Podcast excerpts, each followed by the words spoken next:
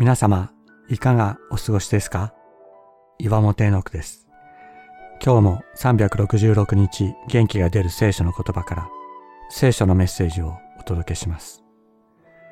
8月27日、現実に生きる。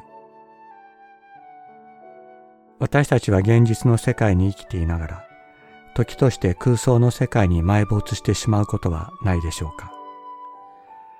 現実には存在しない悪い状況を思い浮かべ、不安を募らせることがあります。また、真実かどうかもわからない噂話に巻き込まれていくということもあります。空想とビジョンは別物です。ビジョンは良い未来を展望し、それを切り開く力です。一方、空想とは実体のない世界に心が縛られることです。私たちは実体のない空想の世界を離れ、現実に働く神の自由な世界に生きていけるようにと思います。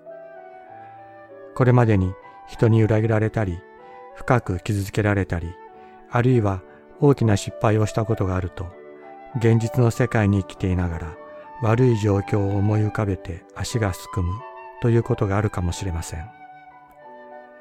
そんな時、現実の世界の中に生きて働いておられるイエス・キリストの言葉に耳を傾けることができますように。